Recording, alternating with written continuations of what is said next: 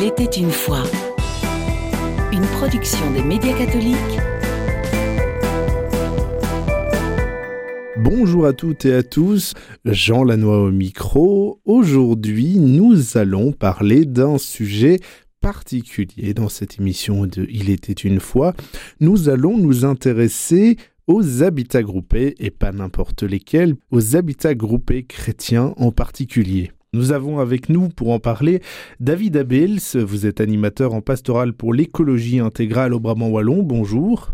Bonjour Jean. Alors très brièvement, qu'est-ce que c'est que l'écologie intégrale de façon très très succincte et, c'est quoi être référent euh, écologie intégrale? Alors euh, on se base sur l'encyclique Laudato Si du pape François qui euh, propose une vision de l'écologie intégrale chrétienne qui en fait intègre beaucoup d'aspects de notre humanité c'est-à-dire à la fois notre âme, notre esprit, notre corps, mais aussi des aspects politiques, philosophiques, et qui vient voir dans les racines de la crise écologique non pas des problèmes techniques, mais plutôt des soucis intérieurs de quelle est notre place dans ce monde et qu'est-ce qu'on désire? Est-ce qu'on désire consommer toujours plus pour être heureux, ou est-ce qu'il y a d'autres formes de bonheur, par exemple dans la satiété nous allons parler aujourd'hui des habitats groupés. C'est généralement un, mouvement de, gens qui veulent vivre peut-être parfois plus simplement, plus sobrement, ou parfois de façon plus écologique euh, aussi. Créer une communauté, qu'est-ce que c'est aujourd'hui qu'un habitat groupé? Euh, Généralement, c'est plusieurs familles ou individus qui décident de vivre ensemble sur un lieu selon des formes qui peuvent être très diverses. Il y a des habitats groupés où l'on possède, il y a des habitats groupés où l'on loue, il y a des habitats groupés avec un gros projet, il y en a d'autres où c'est simplement le fait de vivre ensemble et de partager un terrain, et sans doute qu'il y a autant de types que de désirs dans, dans les individus. Mais le dénominateur commun, c'est de vouloir vivre ensemble et de partager une vie commune ensemble. Et parmi ces habitats groupés, il y a des habitats groupés chrétiens. Je suppose du coup que c'est le côté chrétien qui, rassemble et qui est au cœur de cette vie commune. Voilà, donc là il y a déjà un espèce de petit projet, ou en tout cas une vision qui soutient l'habitat groupé, et qui peut peut-être parfois faciliter les choses, d'avoir une base commune. Et alors même dans ces habitats groupés chrétiens, il y en a des formes très diverses, avec parfois des temps de prière obligés, entre guillemets, ou en tout cas on s'engage à y aller. Et puis avec parfois aussi un projet en plus, euh, par exemple de l'accueil euh, de personnes dans, des retraites, euh, dans des ermitages, de personnes plus précarisées, ou bien moins, pas spécialement. Vraiment, il y a de nouveau une diversité, mais en tout cas, il y a la place de Dieu qui est au centre de la vie commune. Vous l'avez dit, il y a plein de sortes d'habitats groupés, y compris chrétiens. Ici, je vais vous, emmener, j'ai réalisé un petit reportage autour de l'un d'eux, euh, le béguinage de la Viale, euh, à côté de la Viale Europe à, Bruxelles. Il n'y a pas que les béguinages, nous y reviendrons juste après. Il y a plein d'autres styles d'habitat groupé, même s'il y a, on peut le voir, quelques béguinages en Belgique. On peut citer notamment euh, celui-là de la Viale à Bruxelles, celui de Sainte-Julienne de, de Cornillon, à Liège par exemple. Je vous propose tout de suite d'écouter ce reportage. C'est au cœur d'Ixelles que nous retrouvons Marie qui habite au béguinage de la Viale à côté de la gare de Bruxelles-Luxembourg, une grande grille ferme le petit enclos de maison que Marie nous fait visiter. Il y a six maisons d'un côté et six maisons euh, en face. Chaque maison a le nom d'un saint. Donc, par exemple, la maison Saint-Charbel, c'est la toute première ici quand on entre par la grille à droite. Par exemple, juste à côté, il y a la maison Saint-Pierre et Paul, où habitent euh, deux jeunes frères euh, syriens. Puis un peu plus loin, il y a une maison avec un saint hongrois, parce que c'est une famille hongroise qui habite là, mais je ne sais pas lire le nom, parce que c'est écrit en hongrois. Les, premiers habitants ont, choisi le saint qu'ils voulaient donner euh, à leur maison. Et donc, par exemple, moi, j'habite la maison Saint-Joseph, une maison qui a été habitée par quasi que des filles. Mais voilà, on a, choisi le nom de Saint Joseph parce qu'il aide beaucoup dans plein de situations. Alors si on continue un peu plus loin, alors de l'autre côté, on a la chance d'avoir un jardin. Il faut juste contourner euh, quelques maisons, mais on peut arriver au jardin qui est un vrai havre de paix en plein milieu de la ville. On a vraiment une chance énorme d'avoir ce jardin. Certains sont un peu plus impliqués que d'autres. Euh, on a par exemple une, sœur, sœur Chantal, qui, euh, qui a la main verte et qui adore ça. Donc c'est surtout elle qui s'occupe du jardin, mais euh, elle trouve toujours des, bénévoles et des volontaires pour l'aider, surtout les hommes forts. Il y a un potager aussi. Les maisons qui le veulent euh, ont une petite parcelle de potager. Alors c'est l'église du Saint-Sacrement une église qui est déjà là depuis longtemps, en fait, qui date de la fondation des Pères du Saint-Sacrement. C'est une église vraiment très très vivante et on a la chance d'habiter juste à côté. Imaginez-vous une petite cour intérieure avec un petit chemin en gravier qui zigzague pour donner un accès à des maisons en briques qui forment un bloc autour de ce petit havre de paix. Si vous avez été attentif jusqu'ici, nous avons parlé de béguinage alors que nous parlions d'habitat groupé. Est-ce qu'on ne s'est pas un peu trompé? Alors le béguinage, on peut appeler ça euh, un habitat groupé de chrétiens. On peut aussi appeler ça une communauté parce que à côté de vivre les uns à côté des autres et de partager certains locaux et certains avantages, il y a aussi une vie de, communauté. Donc on n'est pas simplement des gens qui habitent ensemble, mais on a aussi euh, une vie communautaire ensemble. Quand ça a été construit, ça a été construit sur le modèle euh, des, anciens, euh, des anciens béguinages, donc toutes des petites maisons construites autour d'une cour intérieure et donc qui se font face. Ce qu'on a ajouté aussi, c'est que chaque maison a un nom de saint, ce qui était souvent le cas aussi dans les béguinages dans le temps, mais on n'est pas des, des béguines. non, mais pourquoi avoir décidé du coup de venir dans ce béguinage? Moi, personnellement, je savais pas très bien dans quoi je me lançais. Je cherchais un logement euh, où j'allais pouvoir être soutenue au niveau de ma foi et, pouvoir vivre ça de manière sereine et ouverte. J'ai euh, postulé euh, à une annonce de colocation de jeunes travailleurs, travailleuses plutôt parce qu'on n'était que des filles à ce moment-là. Ça m'a tout de suite plu, mais il faut dire que je suis arrivée pendant le deuxième confinement, donc la vie communautaire était assez relative, on va dire. Mais euh, petit à petit, j'ai appris à connaître les autres voisins. J'ai euh, commencé à participer aux réunions communautaires qui sont une fois par mois, puis aux travaux communautaires. Donc, euh, on, essaie d'entretenir les parties communes tous ensemble avec les voisins. donc, ça, c'est une fois par mois. Et donc, petit à petit, voilà, je me suis ouverte à, à cette vie communautaire et qui en fait me plaît bien et m'apporte beaucoup. C'est très riche de vivre ensemble sa foi et de partager euh, à côté de la foi aussi juste le quotidien de ses voisins d'être au courant de, l'anniversaire de euh, la fille des voisins qui habite trois maisons plus loin et, de se réjouir pour ça et voilà de se réjouir aussi des, naissances euh, plein de, petits événements qui font plaisir à partager. C'est le père Guy Martineau, jésuite de la Viale, qui est à l'origine de ce béguinage il nous explique d'où vient cette idée. Nous sommes partis sans rien, sans argent, sans terrain, sans personne. Et c'est deux ou trois qui, au début, à partir de la Viale, se sont dit ce serait magnifique qu'il y ait des lieux pour les familles, et notamment, dès le début, les familles en difficulté. Que ce soit les réfugiés, que ce soit des familles en difficulté sociale, que ce soit des personnes isolées qui n'ont pas de famille, justement, et donc de rassembler dans des expériences différentes. Ces familles commençaient à prier avec elles, commençaient à faire un, pèlerinage, commençaient à écouter ce qu'elles ont dans le cœur comme espérance et comme foi. C'est un peu ça le début du béguinage. Pourquoi avoir décidé de faire, euh, de reprendre le, modèle du, du béguinage particulièrement? C'est un peu un accident. On s'est demandé quel nom donner. C'était il y a dix ans. Il n'y avait pas encore beaucoup d'habitats groupés à ce là Mais c'est un d'entre nous qui a dit tiens, si on appelait ça béguinage, mais aujourd'hui, je ne sais pas si on l'appellerait comme ça, on l'appellerait peut-être simplement habitat groupé viaduc. Viaduc, parce que c'est la rue dans laquelle on était installé, et que c'est un beau symbole. Un viaduc, c'est un chemin entre deux lieux inaccessibles autrement. Aujourd'hui, comment est-ce que vous voyez ce, ce lieu? Je ne vois plus ce lieu, mais je vois surtout le besoin qu'il y a de se regrouper. Les gens sont fort isolés en ville, et doublement isolés quand ce sont des réfugiés ou quand ce sont des, gens en difficulté. Et donc la seule manière de répondre à cela, c'est se, se regrouper, de redécouvrir que chacun a un don et une vocation, mais qu'il faut un lieu où il puisse le découvrir. Et je crois que nous allons vers une civilisation les paroisses disparaîtront malheureusement et les, les couvents ferment.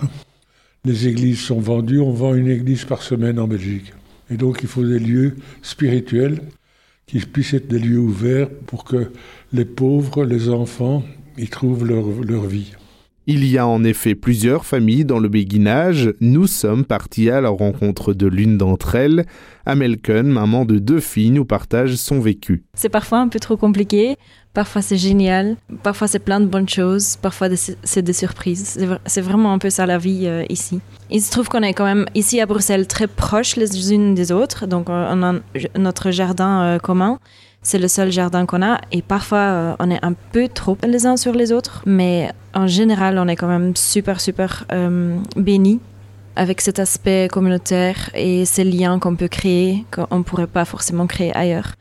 Les enfants qui jouent ensemble dehors. Célin, son mari. En fait, les enfants nous aident plutôt à créer la communauté et à, à, à créer des liens entre nous. Parce que pour les enfants, il y a quelque chose d'assez euh, évident à ça. Donc, euh, un des, des, maillons vraiment du, du béguinage, c'est vraiment tout ce, ce, lien entre les enfants qui jouent ensemble, qui vont les uns chez les autres, qui ne font pas de différence euh, de quoi que ce soit, qui sont très soudés, qui jouent ensemble tout le temps, qui s'invitent. Enfin, euh, nous, nos, nos, filles, si on les laissait, elles iraient tout le temps chez les autres. Quoi. On, on doit leur dire non, revenez rester un peu à la maison. Donc euh, ça, c'est plutôt un plus en fait. Les enfants qui aident à créer ces liens. Est-ce que c'est pas trop compliqué du coup d'avoir une vie euh, de famille peut-être un plus, un plus intime ou autre? Je pense que c'est super important de créer un cadre pour les enfants, mais tout comme ailleurs, parce qu'un cadre c'est important euh, dans tous les cas. Et pour nous, c'est un peu le cadre de dire voilà, ça c'est nos limites. Par exemple, euh, on est obligé de frapper à la porte des autres, on peut pas juste entrer comme ça. Ça sent drôle, mais c'est la réalité ici qu'il faut vraiment euh, le dire. Chez eux, ça se passe comme ça. Chez nous, ça se passe comme ça. Et voilà. C'est justement une sorte d'opportunité pour dire, allez, pour, pour apprendre à nos enfants que dans d'autres familles et dans d'autres cultures, c'est différent. Et chez nous, voilà, on a aussi nos, notre manière de vivre, nos traditions et tout ça.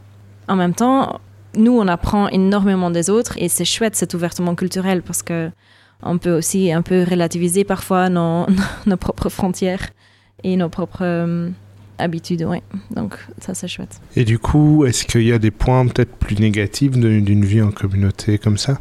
Un des, premiers points négatifs, mais qui n'est pas que lié à la communauté ici, mais lié même à la ville tout court, c'est on ne fait pas ce qu'on veut. Donc euh, euh, si on fait du bruit, tout le monde l'entend. Euh, si on fait une fête, euh, ben il y a des règles à respecter. On n'est pas au milieu de la campagne. c'est pas une difficulté, c'est une limite. Donc c'est vrai que la proximité crée des limites qu'on est obligé de se fixer pour respecter les autres. Ce qui est difficile aussi, c'est que on ne fait pas non plus ce qu'on veut parce qu'on ne pense pas tous de la même manière. On n'a pas tous la même vision des choses, la même, euh, la même approche, et heureusement, parce que c'est ça qui est intéressant. Mais là encore, ça met des limites à mes propres envies, comment moi j'aurais voulu faire. Donc ça demande quelque part de s'adapter, de renoncer aussi à certaines choses, de faire des concessions. Et ça, c'est pas facile parce qu'on n'est pas habitué à ça. Hein. On aime bien quand on est chez soi, on fait comme on veut, comme on l'entend. Et là, même quand on est chez nous, eh ben, par exemple, il y a un petit jardin devant, mais je peux pas faire ce que je veux dans ce jardin parce que tout le monde le voit directement, tout le monde passe devant tous les jours. Et en même temps, ça, ça fait grandir aussi parce que cette petite frustration, entre guillemets, cette petite euh, règle nous oblige à, nous oblige à, à, nous ouvrir, à aussi finalement se recentrer sur l'essentiel. Bah, après tout, euh, moi je voulais à tout prix un petit géranium ici, euh, je peux pas le mettre ça m'énerve, ça m'énerve. Je le voulais ce géranium, je le voulais. Et mes voisins ils veulent pas. Et pourquoi ils veulent pas? Mais j'ai le droit quand même. Hein, c'est devant chez moi. Et tout compte fait, cette petite frustration imposée par nos voisins, eh ben, elle peut aussi nous faire grandir. Parfois, il y a des habitats groupés de façon générale où il y, a, des grosses tensions, il y a des gens qui quittent de façon assez violente, des tiraillements, parfois des personnes qui prennent un peu plus le pas sur d'autres. Est-ce que c'est le genre de situation euh, qui se vit aussi dans, dans ce genre d'habitat? Oui, c'est une bonne question. Alors, on n'a pas eu encore de départ euh, violent, on a eu des tensions. Je crois qu'on ne peut pas le cacher. De toute façon, ça ne sert à rien de, de le cacher. Voilà, il y en a eu, il y en aura sûrement encore. Quand je revois le cheminement qu'on a fait, notamment euh, lors de ces moments-là, il y a quand même tout le monde ici, confondu, même si on est très différents, il y a un grand, un grand désir de bien faire. Un grand désir aussi même, j'irais même plus, de, un grand désir de faire la volonté de Dieu. Alors ça résout pas tout, parce que parfois euh, on a l'impression qu'on fait la volonté de Dieu et qu'on doit convaincre notre voisin que c'est nous qui savons ce que Dieu veut et pas lui. Mais c'est déjà une base. Il y a aussi cette notion d'unité. Nous, les chrétiens, on sait que la division vient du mauvais. Hein. Donc tout ce qui nous tente de nous séparer, et c'est ça en fait la tentation qui vient. C'est-à-dire, vous savez quoi, puisque c'est comme ça, je ferme mes rideaux, je ferme ma porte, et puis vous me verrez plus. Donc quand on est tenté par ça, bah, par exemple, on peut assez vite discerner, de dire mais non, c'est pas juste. Et donc ça, c'est aussi ce qui peut nous repousser à, allez, moi, ok, je vais quand même réouvrir mes rideaux, je vais quand même retourner à cette église, même si quand même retourner à cette fête où je suis invité par mes voisins, même si l'unité qui a un prix et qui nécessite le pardon, qui nécessite euh, de pardonner et de rebondir. Je dis souvent, euh, euh, je me suis rarement autant confessé que depuis que j'habite en communauté, parce que quand on est tout le temps juste dans sa famille, avec sa femme qu'on a choisie, alors hein, il y a toujours des difficultés, mais ma femme que je choisis, mes enfants qui sont les plus mignons du monde, mes collègues avec qui je travaille, ça va bien, mes amis qui m'aiment bien, que j'aime bien.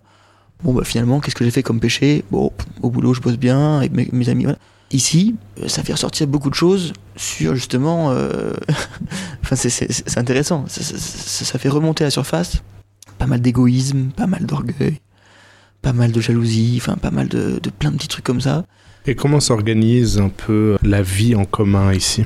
Il y a deux personnes qui sont élus et qui constituent un quatuor. Donc le, le, quatuor est constitué de deux personnes qui habitent le béguinage, un homme et une femme, et deux personnes, deux membres du CA, du conseil d'administration. Et ce quatuor se réunit au moins une fois par mois aussi, d'abord pour préparer un peu les réunions, l'avancée de la communauté, et pour régler aussi éventuellement certaines situations euh, et, régler aussi des aspects euh, pratiques. Donc ça c'est le quatuor.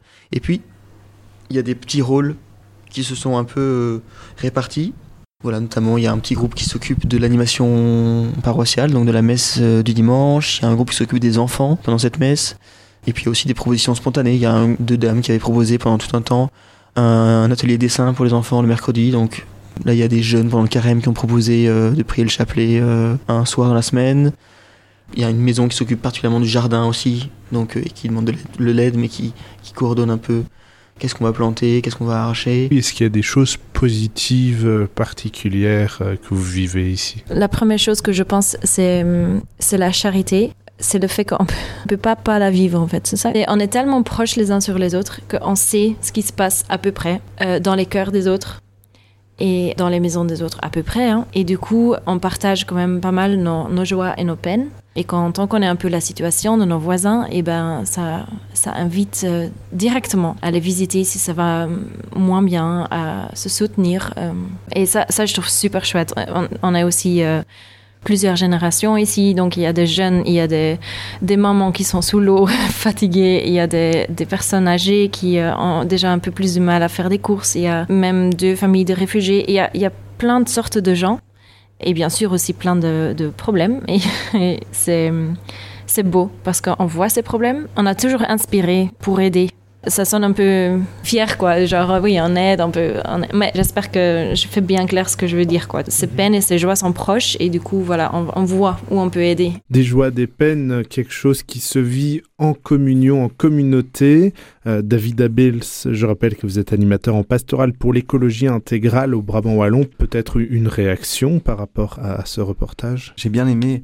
Ça recoupe beaucoup de choses que j'ai moi-même vécues et, et réfléchi euh, dans mon habitat groupé qui est la colline de Pénuel. J'ai été touché par tous ces côtés qui se vivent aussi dans l'informel de, l'habitat groupé, mais que ça soit ses joies, ses peines, les tensions, ce qui vient peut-être venir nous chercher euh, plus loin dans notre humanité, dans notre orgueil, dans notre égoïsme, dans notre jalousie, comme si euh, l'habitat groupé pouvait aussi être un chemin presque de sainteté, on pourrait dire, ou plus largement pour, pour les non-chrétiens, d'humanisme.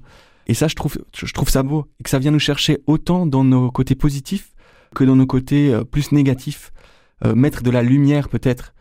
J'ai été touché aussi de, de, de, voir à quel point les personnes ont réussi à mettre des mots sur ma liberté s'arrête là où celle de l'autre commence, et comme on est, on est très proches les uns des autres, eh bien, très clairement, ma liberté est très vite titillée, et c'est pas seulement négatif, ça peut aussi nous donner euh, de voir l'essentiel, il a dit. Et du coup, de, peut-être se dire, ben, en fait, là, voilà, c'est ma limite, c'est, je dois m'adapter, je dois renoncer, je dois peut-être rectifier mon envie, mais l'essentiel, peut-être, il est dans, dans, dans ces rapports humains, dans l'unité, plutôt que de fermer les rideaux et de, et de se diviser. Voilà, je, trouve que dans le reportage, les mots ont été très bien mis là-dessus. Et une autre chose que j'ai pas bien réalisé, parce que moi dans mon habit groupé, les, les, enfants sont encore assez jeunes, mais que les enfants étaient vraiment euh, ce, ce ciment de, de l'habitat groupé. ça me fait penser en fait à ma famille et avec mes cousins. Euh, c'est un peu pareil. On s'est très très très bien entendu et, et, ça a été le ciment de la famille. Le fait que, que cette bande de cousins qui jouent au foot ensemble euh, euh demandent toujours pour se revoir et et là je me dis mais en fait voilà un habitat groupé peut-être plus mûr que que enfin au niveau des, différences d'âge euh, des, enfants que la colline là où je vis où les enfants ont plutôt entre 0 et, et 3 ans et ça me fait prendre conscience que, peut-être il y, a, vraiment ce, rôle des enfants aussi dans l'unité. Vous parlez justement de la colline de Pénuel. Euh, on parle de aussi ici, on a parlé des, des béguinages. Il existe aujourd'hui quelques habitats groupés chrétiens quand même de différentes formes.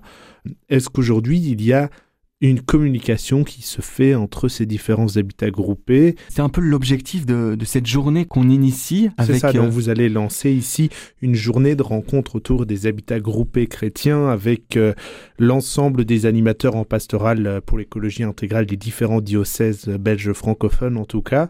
C'est une journée, euh, il me semble, le 29 avril. Mmh, tout à fait. Du coup, que vous, et c'est pour ça, pour pouvoir les rassembler, que vous avez créé cette journée pour rassembler les habitats groupés chrétiens, mais aussi euh, pour rassembler toutes les personnes qui ont envie d'en rejoindre un ou d'en fonder un ou qui, ou qui rêvent, et pour pouvoir aussi s'enrichir mutuellement, parce que comme on l'a déjà dit, il y a des expériences euh, très différentes, et aussi peut-être, voilà, éveiller des désirs, que certaines personnes qui rêvent séparément puissent rêver ensemble, euh, peut-être que certaines personnes qui ont des, des, biens disponibles, des terrains, des lieux, puissent entrer en contact avec euh, certaines personnes qui sont plutôt porteuses de projets.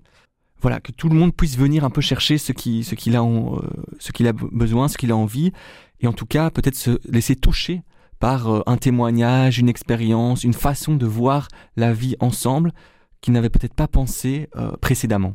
Aujourd'hui, on le voit, il y a de plus en plus euh, d'habitats groupés chrétiens. On a parlé ici des béguinages qui, ces dernières années, ont été développés avec d'autres habitats groupés chrétiens.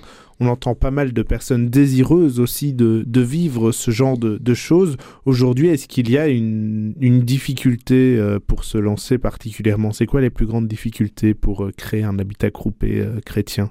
Je crois qu'elles sont les mêmes que dans les la création d'habitats groupés traditionnels. On dit qu'il y a 80% des projets qui meurent dans l'œuf, quoi. Et, puis même après 5 ans, on dit qu'il y en a encore une partie qui échoue. Souvent, dans le milieu, ce qu'on dit, c'est euh, le facteur humain. C'est-à-dire que c'est euh, vraiment le, côté de se mettre ensemble. Ma liberté s'arrête là où celle de l'autre commence. On est très très fort à se titiller. Et ce qui était très beau dans le reportage, c'est cette place du pardon qui est sans doute essentielle et, et cette limite que si on n'arrive pas à, à, sans cesse euh, revenir vers l'autre, repardonner, réouvrir les rideaux, aller à la fête des voisins, eh ben c'est compliqué. Alors dans la création, ce qu'il y a de très compliqué, c'est s'accorder sur la vision. On en parlait un peu, parfois on n'a pas toujours la même vision, mais quand on rejoint un projet, on accepte plus facilement de se soumettre à la vision qui a été pensée euh, au préalable, même si souvent ça reste aussi compliqué. Mais quand on crée, alors là c'est parfois compliqué. Ce qui marche assez bien, de ce que j'ai observé, c'est quand il y a une personne qui a une intuition et qui arrive à faire rêver les personnes autour d'elle et qu'elles constituent ensemble un petit groupe, mais que cette intuition, qu'elle rime avec, qu'elle résonne dans d'autres personnes qui la suivent. Et vous aussi, avec les différents coordinateurs en écologie intégrale, vous voulez inviter les gens à rêver autour de l'habitat groupé chrétien. Cette journée, on en parlait le 29 avril. Qu'est-ce qui s'y passera? On commencera par se rassembler tous autour d'une prière. Et puis, euh, le matin va être dédié à une, une, table ronde pour aborder les différents aspects euh, qu'on a trouvés cruciaux de, de, de cette thématique. Alors après, l'après-midi, ce sera plein de petits ateliers à thème où chacun pourra aller où il le désire. Ce sera assez bien participatif. Et donc l'idée là, c'est que chacun puisse apporter aussi aux autres son vécu, son expérience. On aura ainsi 12 ateliers différents. De façon très brève, du coup, au niveau des informations pratiques, ce sera le 29 avril. Éventuellement, est-ce qu'il y a un lieu, des horaires euh, précis? Tout à fait. Donc c'est à Louvain-la-Neuve, aux auditoires Socrate. La journée est entre 9h30 et 18h. Le samedi 29 avril. Et euh, l'inscription est obligatoire. Elle se fait via le site internet www.ecclesialab.org slash journée-hgc pour Habitat Groupé Chrétien. Si vous allez sur le site de l'Ecclesialab, vous trouverez, pas de souci. C'est un laboratoire de l'UCL. Et les frais d'inscription sont de 15 euros avec possibilité de prix euh, plus réduit pour les étudiants, les personnes euh, sans emploi, etc. Merci David Abels d'avoir été avec nous pour parler de ces habitats groupés chrétiens. Voilà, je rappelle que vous êtes animateur en pastoral pour l'écologie intégrale en Brabant Wallon. Merci beaucoup. Merci.